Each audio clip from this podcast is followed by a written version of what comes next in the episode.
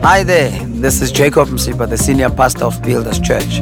I just want to thank you for taking time to listen to our podcast today, and I trust that it will bless and build your spirit. Enjoy the message, and God bless you.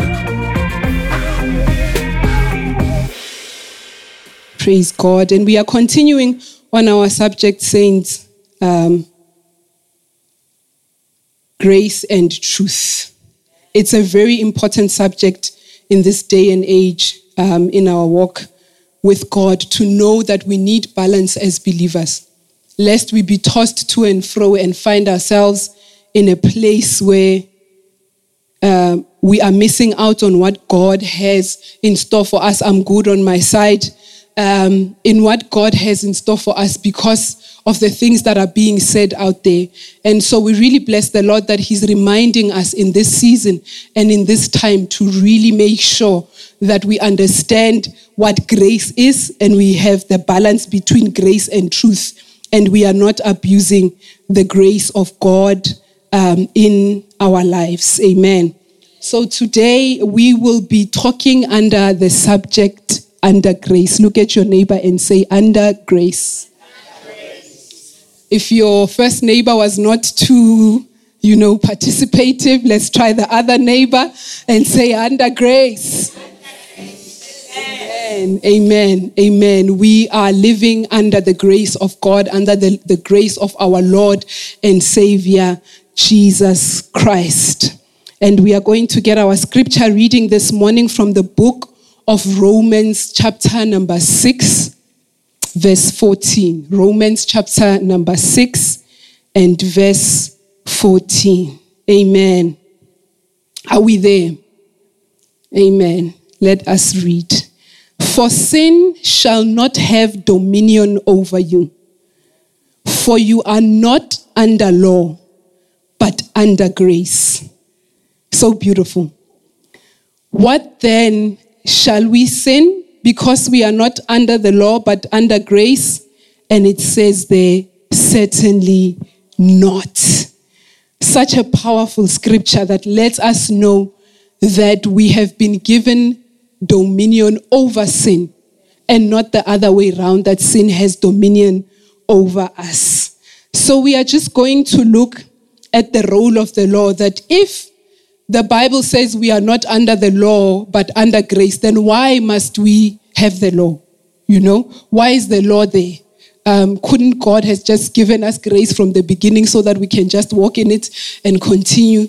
But the Bible tells us that He has given us law, and we're going to look at the role that law plays.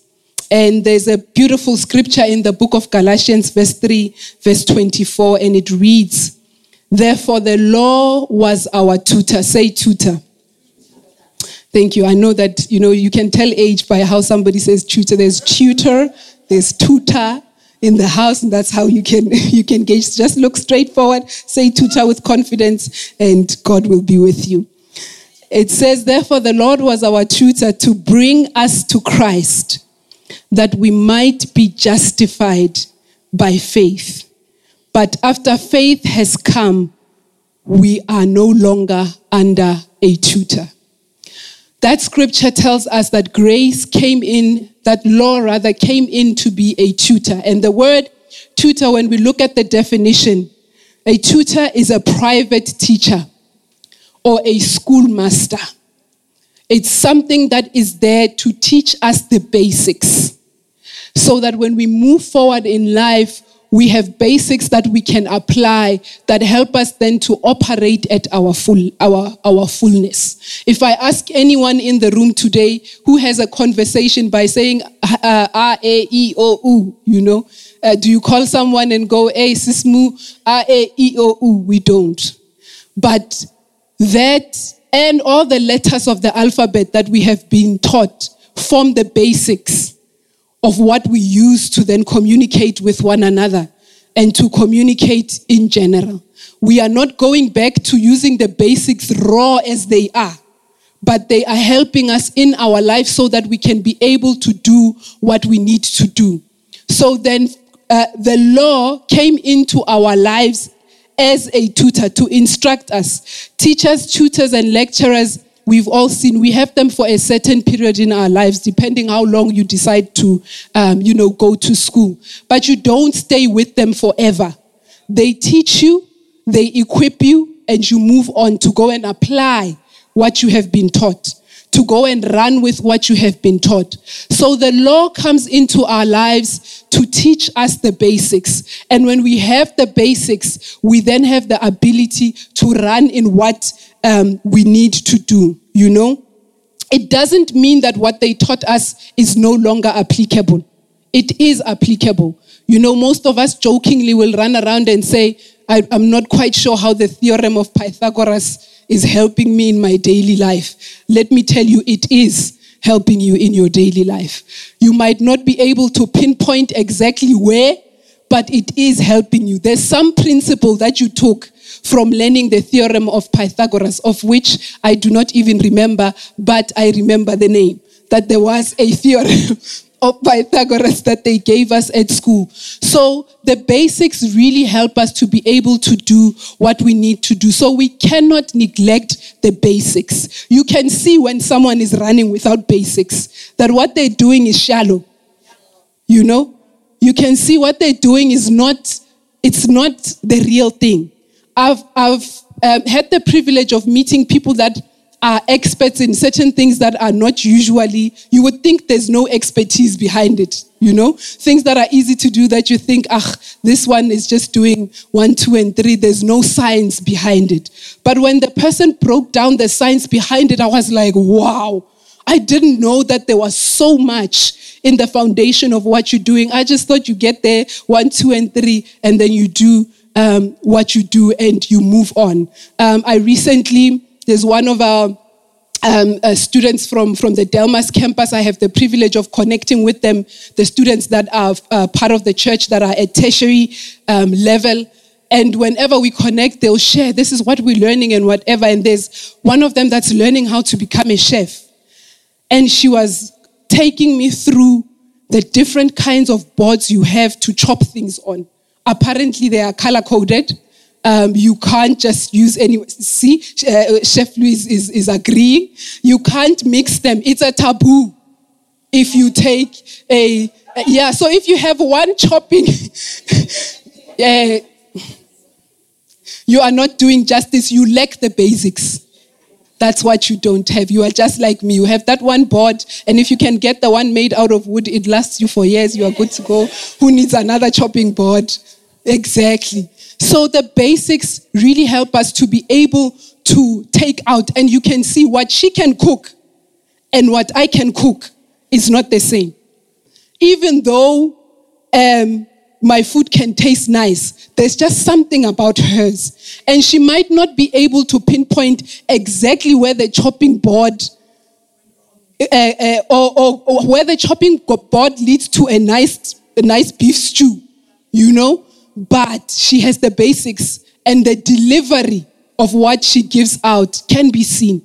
Um, in that it's different from me who doesn't have the basics. So it doesn't mean we let go of the basics and we forget, but we need to strike a balance and be able to know that in as much as there's grace, there's truth. In as much as we are under grace, Jesus came to fulfill. I'm getting ahead of myself, but uh, God will help us. Amen.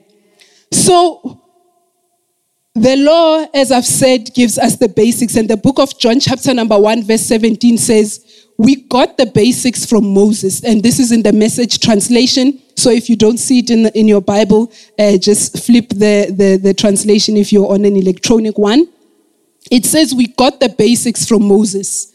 And then this exuberant giving and receiving, this endless knowing and understanding. All this came through Jesus, the Messiah. So the Bible acknowledges that we did need and indeed have received the basics uh, from the law. The law is important, it is our tutor. Then the law did not just come, you know, it, it did not just um, appear out of nowhere, but the law came because there is a lawgiver. You know, law comes because there is a lawgiver. Someone needs to be behind uh, the law. And as we know, even in our normal justice system, it can't be anyone that then says this is what we can and cannot do. So we have a lawgiver, and God is our lawgiver. And the book of Isaiah, chapter number 33, verse number 22, um, reads For the Lord is our judge, the Lord is our lawgiver, the Lord is our king. He will save us. Amen. So we must be able to see God and know that God is a lawgiver. In as much as He's loving, in as much as He's kind, He is a lawgiver. He is a God that wants things to be done in a specific way. He is a, he is a God that has limits of what we can and what we cannot do. Even though He is a limitless God, I love one of the things that I cherish a lot in my Christian walk um, is what Pastor Jacob once taught. And he says it now and then, um, even when he is um, teaching, um, that even as we live our lives um, as believers, there's a particular way that God will speak to us in terms of how we need to live our lives. And we need to pay very strong attention to that. We cannot give God what we want. God has specifics. Amen. And those specifics are good for us. So the Bible says in the book of Malachi, chapter number 3, verse 6 For I am the Lord and I do not change. The Lord doesn't change. So the same God who spoke in the time of Moses to give them the law is the same God we are serving today. He hasn't changed. He is still a lawgiver. He is still about the basics. He fulfills them through Christ in our lives. So it is very important that we open up our hearts um, and that we know that God is the lawgiver that does not change. So that when He comes to, um, you know, when somebody gives law, you, or not necessarily gives law, when somebody tries to tell you what to do, let me put it like that, you always question yourself why or what right does this person have to tell me what to do? So it is very important that in our hearts, as much as we know Him as a provider, we know Him as a healer, we know Him as a savior, we know Him as many other good things, that we know that God is a lawgiver and He does not change and it is still the same today. And sing singasabi ukumesaba. You know, we must not be afraid to fear the Lord. It's, it's not popular in our times, but we must remember that God is a lawgiver and we need not be afraid to fear the Lord. It's a good thing to fear the Lord. Expose yourself to being told what to do by God because sometimes we get saved and when He wants to continue to work in us, we then struggle with receiving instruction from Him especially if it's something that we think is dear to us, that He might be moving us away from. So, God, in His nature, hates lawlessness. He hates lawlessness. He doesn't like, you know, a, a, a situation where there is no law, there is no guidance, there is nothing. And that is why we are sheep. And He gives us shepherds because He knows that, day if there is no guidance, if there's no leadership, if there's no law, if there's nothing to follow to guide us, we become something that we shouldn't become. And our lives do not become as good as He wants them to be. The book of Hebrews, chapter number one, um, verse 9 says, You have loved righteousness and hated lawlessness. Therefore, God, your God, has anointed you with the oil of gladness more than your companions. The Bible here speaks, you can say how again, Pastor Tati. I also said I, God, I. you know, is this fair? But this scripture shows us that the first thing I love about it is the fact that instead of saying you loved righteousness and hated unrighteousness, it says you hated lawlessness, which then takes lawlessness and positions it with unrighteousness. That if you are lawless, if there's lawlessness, that is sin before God. God does not like lawlessness. He likes things to be done in a particular way. And that is the way that we should follow. And continues to say, God has anointed you with the oil of gladness. How many of us go seeking for joy, seeking for gladness? And we begin to realize that the things that sometimes take us into that place where we are not able to experience the joy of the Lord is lawlessness. Lawlessness drives us to doing things that God does not want us to do.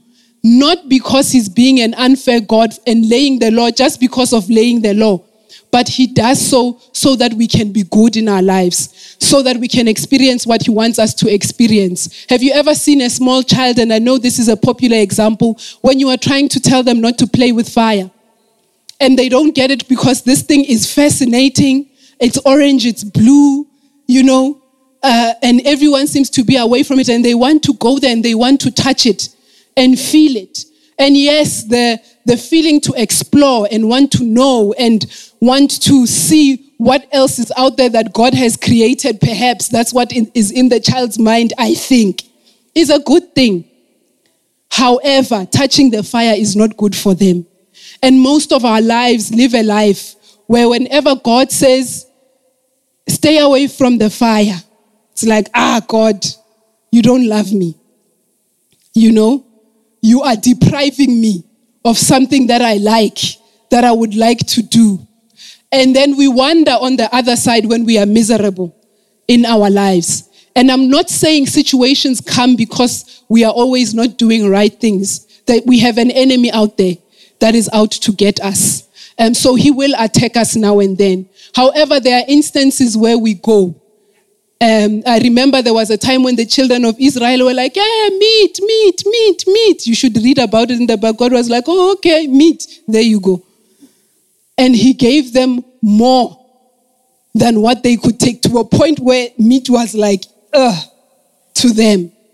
And you know, sometimes we live our lives wanting things like that by wanting to go for, for things that God does not necessarily want for us, things that are not lawful um, according to, to Him.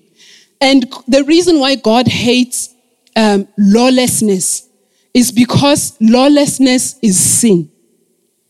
The Bible says it clearly in the book of First John, First John chapter number 3 and verse 4 it says, Whoever commits sin also commits lawlessness. And sin is lawlessness. So the Bible shows us that when we are lawless or where there's lawlessness, there is sin. And that is why we should strive and push for righteousness. Amen. Can I please ask my brother Msat just to come and play? Uh, amen. Let's him share. Maga says, Amen. So, whenever you do something wrong, and I don't know if it happens to you or if, if you've done something that you did not want to do, there's this overwhelming feeling of shame and guilt that comes upon you. Like I've, I have nephews and, and, and nieces. I have not been blessed with children yet. Um, so I, I have nephews and nieces, and you know, sometimes they'll do something wrong, and I will correct them. Hey, as soon as I finish, it's almost like the Holy Spirit is like, How? When? Nana. you know? I, I, and I feel, hey, I, I was correcting them, yes, but I shouldn't have gotten to that word. It's not good, you know? And the devil brings sin for that reason, so that we can feel guilty so we can be people who are lawless. And people who break the law, where do they end up? In jail.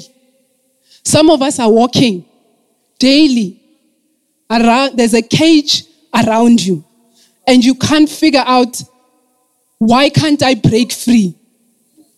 You know, we see you moving around, we see you driving your car, running your business, doing your work, doing ministry, if that's what you're doing. However, you are living in a jail cell because lawlessness keeps us in bondage. Lawlessness creates a jail for us. And that is not the will of God for us. That is why God gave us the law. That's why God gave us the basics so that we won't be dribbled by life, so that we won't be dribbled by the enemy, but we will be able to stand and, and have the anointing of God flow freely in our lives without anything stopping it, without anything causing it not to be able to produce what God wants us to do in our life. God, it matters to God that we are glad, Basalwan. It matters to God that we become glad. It does. It really does. And I know sometimes life can throw things at you that might look like God does not want you to be glad. God wants you to be glad. God just does not want lawlessness because lawlessness is sin. So in our pursuit and of the of our relationship with God in increasing and knowing who God is, we need to know that He is a God that hates lawlessness. And that means we should also hate lawlessness and we should go for the law, subject ourselves to what God wants to do. Amen. By not neglecting the basics. Yes, we are not under the law. We are no longer under the law. It is the truth. We are under grace. However, the law gives us the basics and we are not to neglect it. Amen. Now, looking at the law in the New Testament, there are different uh, um, laws or, or, there are different uh, uh, scriptures that speak to us about what the law is in the New Testament. And how many of us have heard the saying of people saying, no, in the New Testament, we are taught to leave the, the law behind. You know, the law is no longer uh, necessary in our lives. All sorts of things we are, you know, walking in grace. Therefore, we can, we can let it go. Um, However, the Bible shows us in the New Testament that the law is still recognized, um, even in the New Testament. So God still recognizes the law even in our time. It has not um, been forgotten. The book of Romans, chapter number 7, verse 22, it reads, for I delight in the law of God according to the inward man. So it speaks to us about the law of God in the book of Romans. In the New Testament, even though we are under grace, it's still referring to the law of God. The book of Romans, chapter number 8, verse 2 speaks about the law of the spirit of life. It says, For the law of the spirit of life in Christ Jesus has made me free. What has made me free?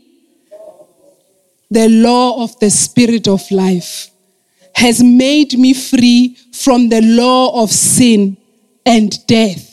It even opens up our eyes to the fact that, that there's a law of sin and death, and there's the law of the Spirit that is found in Christ Jesus. Amen.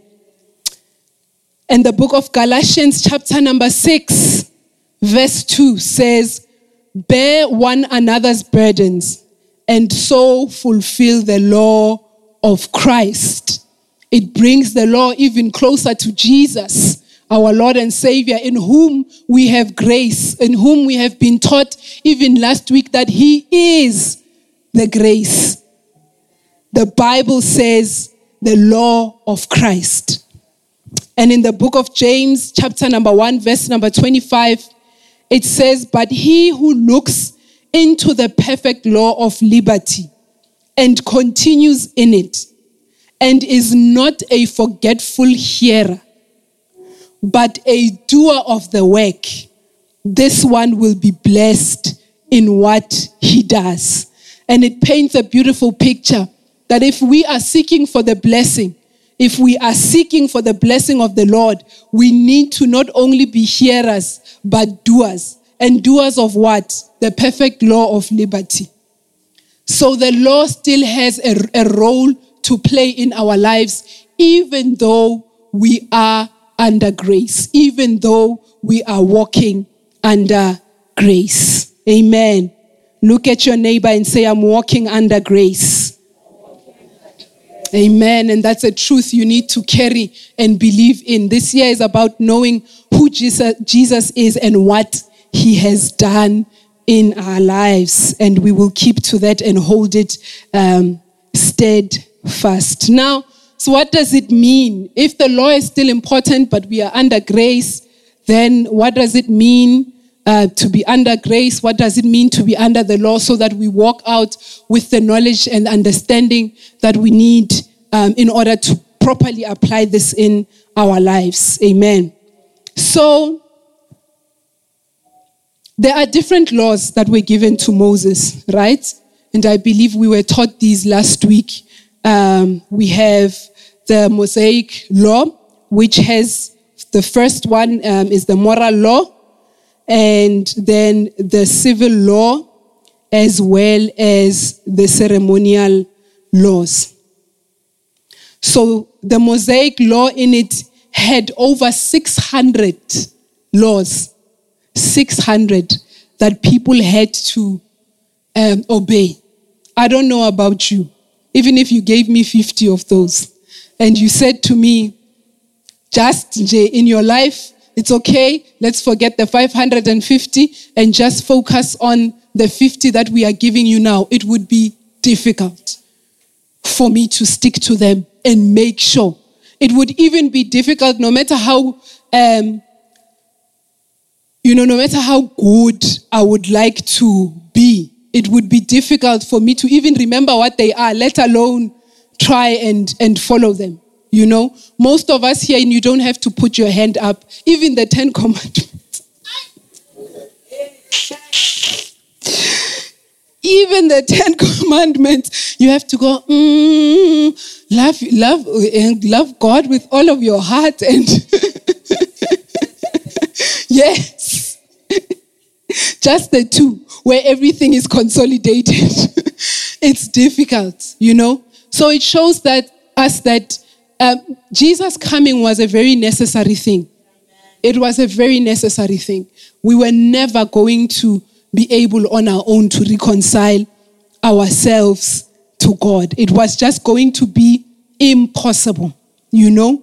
And I always thank God that, you know, I was born in this time. I don't think I would have handled all the blood and the, and the goats and the, and the sheep and the, you know, so I'm super grateful because you could have come at any time, you know.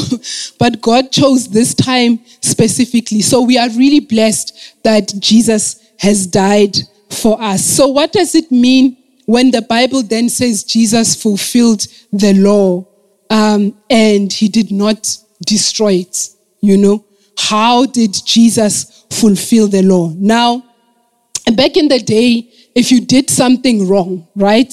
So if you committed an act of lawlessness, um, God required blood through different ceremonies. You know, the different ceremonies in the Bible um, where it is shown that people used to do certain things to come and offer the, the, the blood of a whatever animal to come and appease God to ask for forgiveness. So it would be like you do something, then you realize, oh, oh, uh, I've made a, a mistake, then you have to go and slaughter a, a, an animal. But we thank God we don't have to do that today. I'm one of those people that are super grateful for that. Um, so Jesus came to offer his blood so that there will be no longer a need for ceremonies. And it can be a simple thing to say, even for me, just to say I'm avoiding the the yeah, the, the goats, the, the slaughtering, and all the things that come with, with that. But there was no way in my life, I know personally, that I was going to be able to walk around with shame and guilt all the time, everywhere I go, feeling like I'm wrong. experiencing the results of being wrong. Um, constantly questioning, you know, myself, wondering, am I fit for this? Or knowing that you are not fit for this because this is what happened. So something needs to die and blood needs to be shed. And so Jesus came to give his blood. The Bible says it was God's will for him to die. Jesus came knowing it was God's will for him to die, for me and you, so his blood can be shed because he says that he knew that it was not pleasing God. He did, God was not requiring the, or was not well pleased with the offerings that were given of animals. But God wanted us to be totally free. And Jesus came and took that. I don't know about you, but if I'm sent somewhere and I'm told, listen, I'm sending you there because it is my will for you to die, I was not going to go. Yes. Thank you. Thank you. He wasn't even going to die. But he was like, uh uh-uh. uh. And these, they sinned. They must sort themselves out. We all know there's a God out there. What are they doing? You know? But Jesus came and he died for us. And it's a significant part uh, of our Christian walk that we should understand. That when we say we are cleansed and washed by the blood and we are under grace, we are not talking the blood of a goat. We are not talking the blood of a sheep. We are talking the blood of the Master, the Lamb that was without spot nor wrinkle. The Bible says he had done nothing wrong. Nothing wrong. Yet he died on the cross for you and me, signifying that his, our importance to him is far beyond his life. He loves us that much and we have been purified by, the blood of Jesus. The book of Hebrews, chapter number 9, verse 12 says, Not with the blood of goats and calves, but with his own blood. He entered the most holy place once and for all. The most holy place, when you're looking at the tabernacle of Moses, is a place where not everyone could go through. That even the priests that went into the most holy place had to be uh, uh, had to have blood, uh, and they had to wear certain garments. It was so dangerous for a man to walk in there that they would tie a, a, a, chain on the on the on the on the foot on the ankle of the yes so that they can tell when it moves that he's still alive and the presence of god has not killed him. And if he does drop dead and they can't hear anything then they don't have to go in. They can just pull him out by it but Jesus came in so that we can experience God at that level. His blood gives us access to the most holy place, and we must cherish it. Whenever we close our eyes, you might be in your bedroom, you might be in your office, you might be in your car. Whenever you come close, as the song was saying, we ascend and we get into a place where we are in the presence of God and we are being changed into his likeness. See, even though he requires lawlessness from us, he's not asking us to go and get the lawlessness for ourselves. We couldn't. He knows that we are not capable. But he went in there for us so that when we come, God will see us. When we when when when we come in, sorry, God will see him. So we can now walk into the most holy place and experience the presence that changes you from the inside. That you can have an addiction that you are dealing with, with no way to take it out. But when you come into the presence of God, His power and ability and grace that is able to withstand any kind of addiction begins to infuse into you.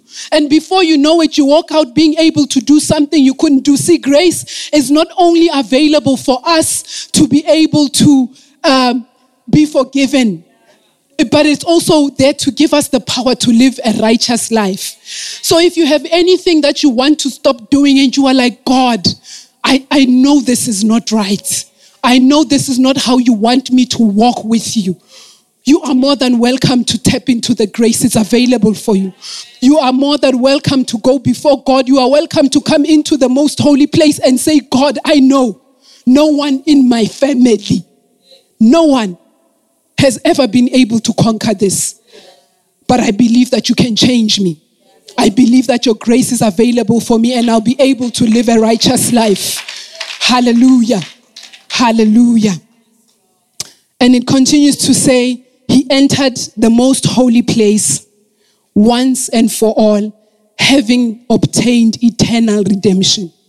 Not temporary redemption, not redemption that lasts for a year, but redemption that is eternal. I once saw someone giving an example of how long eternity is, and they took a long rope and maybe dyed a centimeter of that rope in red. And they were like, that red part is the life you are living now. Eternity is as long as the rest of the rope. So eternity is a long time. We have been redeemed. And Jesus came to fulfill by giving us his blood so that we can be washed. Amen. We had also disobeyed God through Adam. We were judged by God.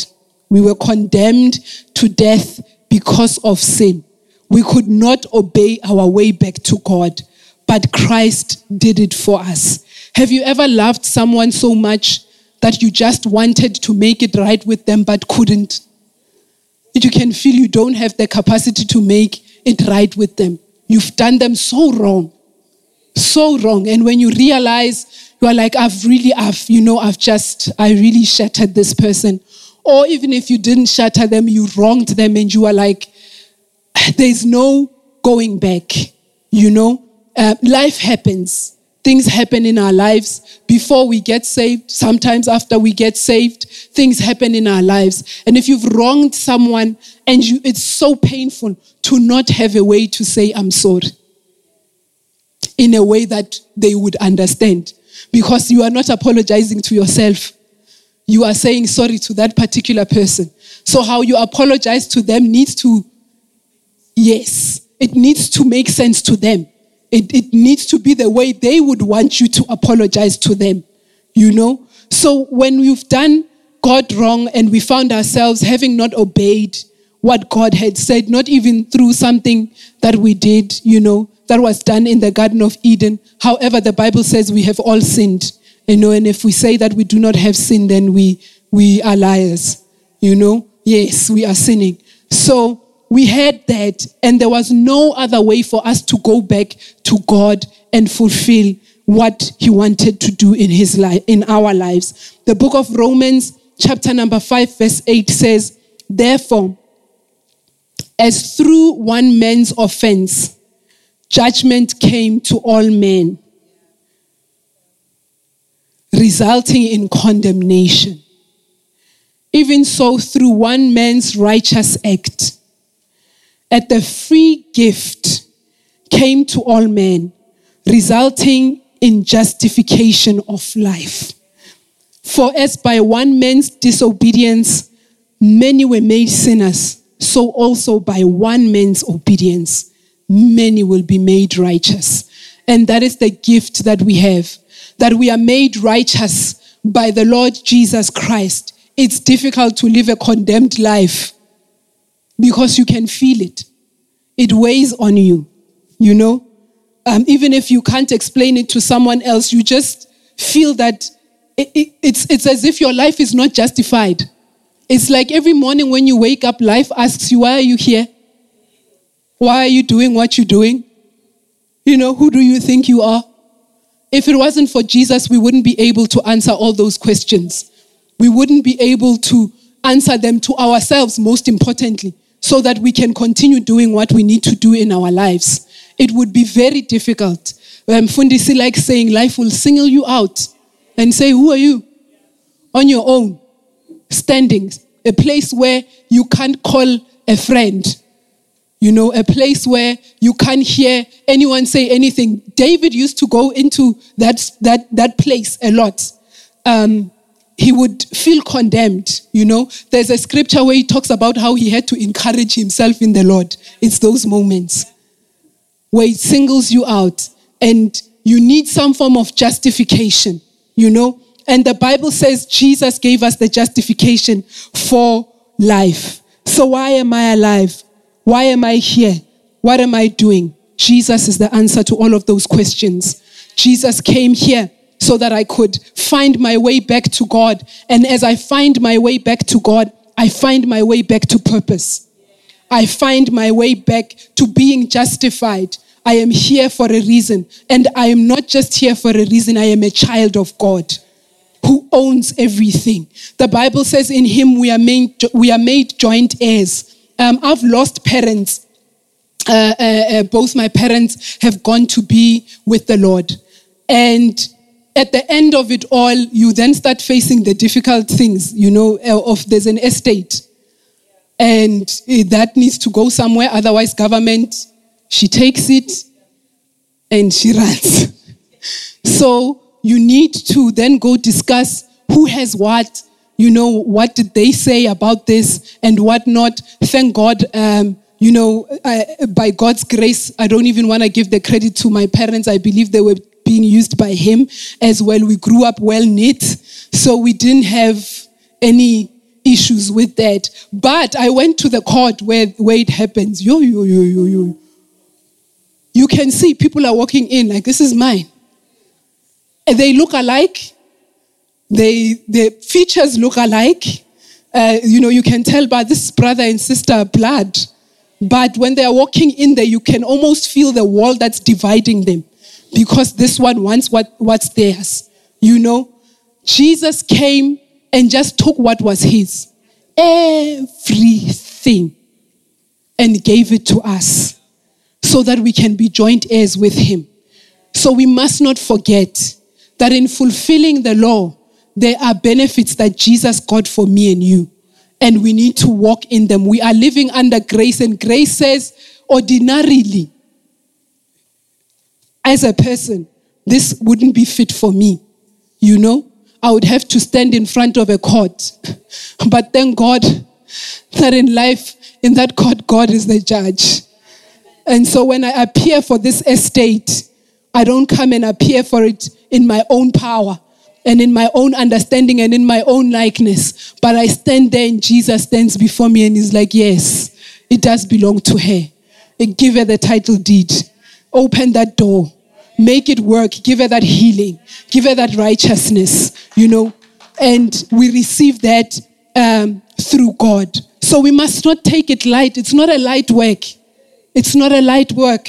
Um, there was an example that Mfundisi once um, gave, and, and he said, uh, I can't remember whether he said he had heard someone say it or, or, or, or, but I heard it from him, so I'm quoting my pastor. So he said, um, You never know when, when, if somebody comes and says they have a headache and they testify, and somebody comes and they say they've had cancer and they testify, we are most likely prone to celebrate the healing of the cancer. But none of us knows what it really takes to heal. So it's the same as our salvation and the same as the fulfillment of the law that Jesus came to do. We don't know how much it takes. We don't know how much it takes. Someone even wrote a song and said, I will never know how much it costs to see you on that cross. So the fulfillment of the law has done so much in our lives, in that it has placed us under grace. When people walk into court, they always say, Your grace, your grace, because they need mercy from the one who's sitting on the chair. They know. But we have been given that grace through the Lord Jesus Christ. It belongs to me and it belongs to you. Amen. Amen. My time. Have mercy. So Jesus came and introduced a new way of reconciling with God, which is by grace, through faith in Him. However, He also made a way for us to break free from the lawless deeds that came with the condemnation. How awesome is this? The book of Titus, chapter number 2, verse number 14 says, Who gave Himself for us that He might redeem us from every lawless deed and purify for himself his own special people, zealous for good works. This is amazing that God calls us his special people who have been prepared to do good. So, good is not difficult for us if we know and understand that we are under his grace. And we can always go and tap into that and say, Lord Jesus Christ, you gave yourself so that we can be redeemed from every lawless deed. So, whatever lawless deed that seemed stronger or bigger than me, I am actually stronger and bigger than it.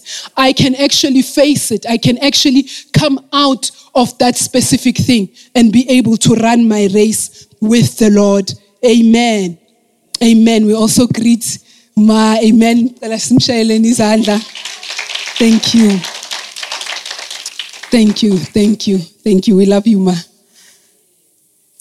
So we see how um, Jesus had a plan when, when he came to say there's a lot of sin in the world, but there's a special people that I want to make that will be zealous for good works.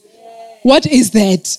That you can be zealous to do good wherever you go, whatever you do. You are zealous for good work. When the world is running towards fornication, towards alcohol, towards whatever other thing that is there out there, you are running towards good works and you are a good person.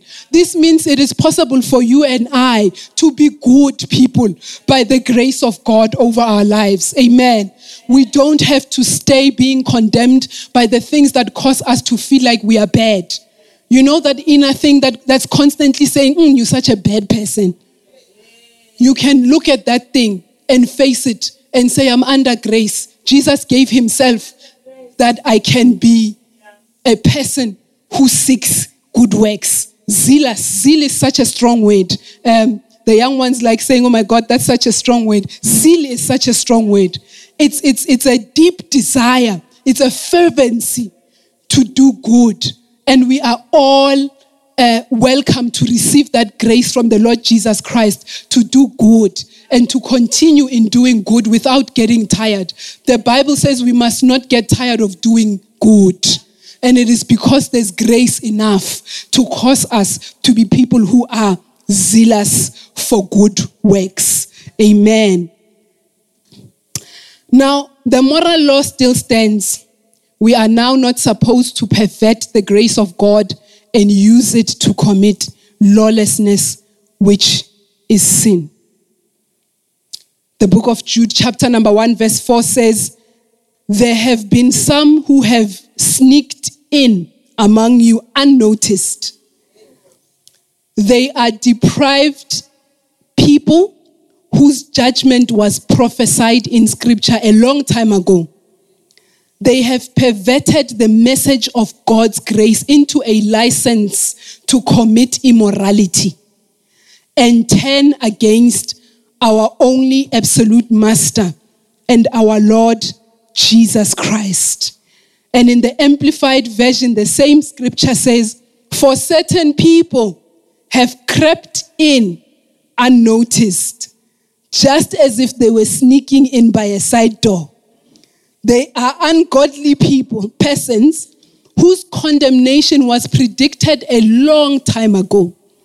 For they distort the grace of our God into decadence and immoral freedom, viewing it as an opportunity to do whatever they want and deny and disown our only Master and Lord, Jesus Christ. So the Bible teaches us that now that we are under grace, now that when we appear in front of the court, we have grace that can always give us forgiveness. Now that Jesus died for our sins and we no longer have to pay for the sins that we are doing, it does not mean we can do whatever we want. Grace is there to push us to do what God wants. Grace is there to enable us to do, yes, to help us to do what God wants us to do. Grace is available to say, if there's this one thing that God is asking of me that I'm unable to do, by His grace, I will be able to do it. And grace is applicable in every area of our lives. It is not just limited in big things. Um, you know, uh, it's going to be difficult now quoting because Ma is here, but Ma once said needs are relative. So sometimes my need for grace might seem insignificant to someone. You know, it might be that I'm struggling with telling lies and perhaps someone is struggling with being a murderer. Although the Bible, you know, says sin is sin. So it, it might seem to me that I can think, ah, you know, this one I don't really need. The one that's killing people out there is the one that needs the grace more than I do. But grace is available even for those small things. I might be married, I want to love my husband better, grace is available. I might be running a business, I want to think at a different level, grace is available. Amen. hey, it sounds like more grace is needed there. but grace is available. Grace does that to us. It gives us the freedom to do good, not to do bad. It doesn't give us the freedom to just do whatever we, we want wherever we are. But grace then says to us, mm, the flesh wants me to do one, two, and three. But in the inward man, there's the law of the spirit of life, the Bible calls it, that is within me that I can tap into, that will help me to live a life filled with good works, that I am able to do this. I'm able to walk my Christian walk. Some of us, just after we get saved, people tell us, oh, when I siyakubalela September manje, October, November, December, masezikhala sobona ngawo. Yeah. Yeah, sobona ngawo. So it's it's just it's just somebody can just say you just got saved now. It's it's September and by the time December hits, ah, you'll be back on the streets. We know you. You know? But you should know that there's grace available to keep you. There's grace available to sustain you in your walk with God. That this is the reason why salvation is available for everyone. Because grace is available to do everything that God wants us to do, even as we walk with Him. So the moral law still stands. We are not to, to pervert the grace of God or to, to abuse it, or even as we have been taught last week, to allow people who have snuck in. It says they creep in unnoticed. So that means it's sneaky. You know, you might not see it coming, but someone might come throw in something in your ear that has to do with you using grace to, to, to do whatever lawless deed that you want to do. It means it's not really obvious. A person that creeps in, you know, comes in ge engel, uh, they say, you know, I'm not sure if it's the same thing here. But engel, no one sees you, you, you coming, yes. You, you just slide in on the side.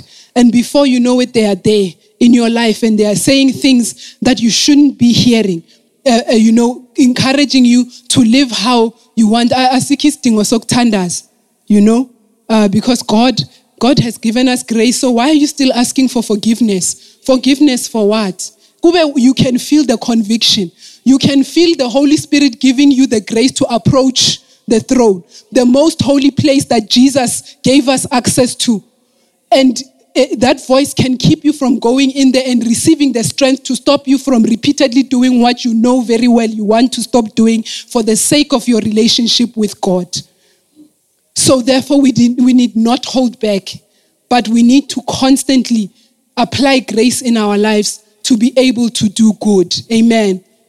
And as we said, this grace is available um, to all, and we can be able to live a life filled with grace. And may God help us. May God help us not to do life without grace and to know that grace comes from the basics of the law. And we need to know that God uses the law as a tutor in our lives so that we can begin to take a walk with Him. And I'm going to ask us just to be on our feet. And we are going to pray. Amen we are going to pray and we are going to ask God for grace. We are going to ask God to show us the power of His grace. I feel so strongly in my heart that there are many of us who want to leave behind certain things, but we are struggling to do so on our own. And grace is available for you this morning. Grace is available for you. All you have to do is take it to God and say, God, grant me the grace the, the grace that will allow me to do good works in this particular area because I can see I'm struggling. Amen. Let us pray. Father, in the name of Jesus Christ, we thank you this morning. We give you the glory, Lord. We give you praise, oh God. We thank you for your grace. We thank you, Lord, in the name of Jesus Christ, that you sent the Lord Jesus Christ to give us grace, oh Master, that we may be able to walk, oh God, in the name of Jesus Christ, be able to do what you want us to do. That grace is not a ticket for lawlessness, oh God, but grace, oh Master, in the name of Jesus is the power working within us, oh Master, in the name of Jesus, giving us the, the potential, giving us the power, giving us the ability, enabling us to live lives that are pleasing, oh God, and acceptable before you. We come before you as a God that is a lawful God, that is a righteous judge, that is a God who wants us to do things your way. And oh God, we come and humble ourselves, oh Master. Forgive us for our lawless deeds. Forgive us for things that we did, oh Master, that were not necessarily how you would have wanted us to do them. And grant us the grace this morning, even as we walk out. Oh Jesus, thank you, oh Master, that, oh Master, in the name of Jesus Christ in our hearts this morning, you are pouring your grace, oh Master, the grace to overcome, the grace to have dominion over sin. In the name of Jesus Christ, oh God, you are pouring it into our hearts, oh Master, and you are changing our lives, oh God, that we will get to that home, we will get to that relationship, we will get to that workplace, oh Master, and we will see grace working in us, oh God, allowing us to fulfill your will. We give you the praise and we give you glory this morning. We bless your holy name and we thank you for your grace, oh God, your grace that is working in our lives, oh Master. We thank you, Lord Jesus, for what you did on the cross that we could never do or for ourselves, oh Master. We give you glory and we give you honor, oh Master. We bless your holy name. Thank you for grace. Thank you for salvation. Thank you, Jesus. Thank you once again for listening to the message today. We trust that you were blessed by it. Please do subscribe to our podcast to receive new messages every week. Thank you very much and keep on building.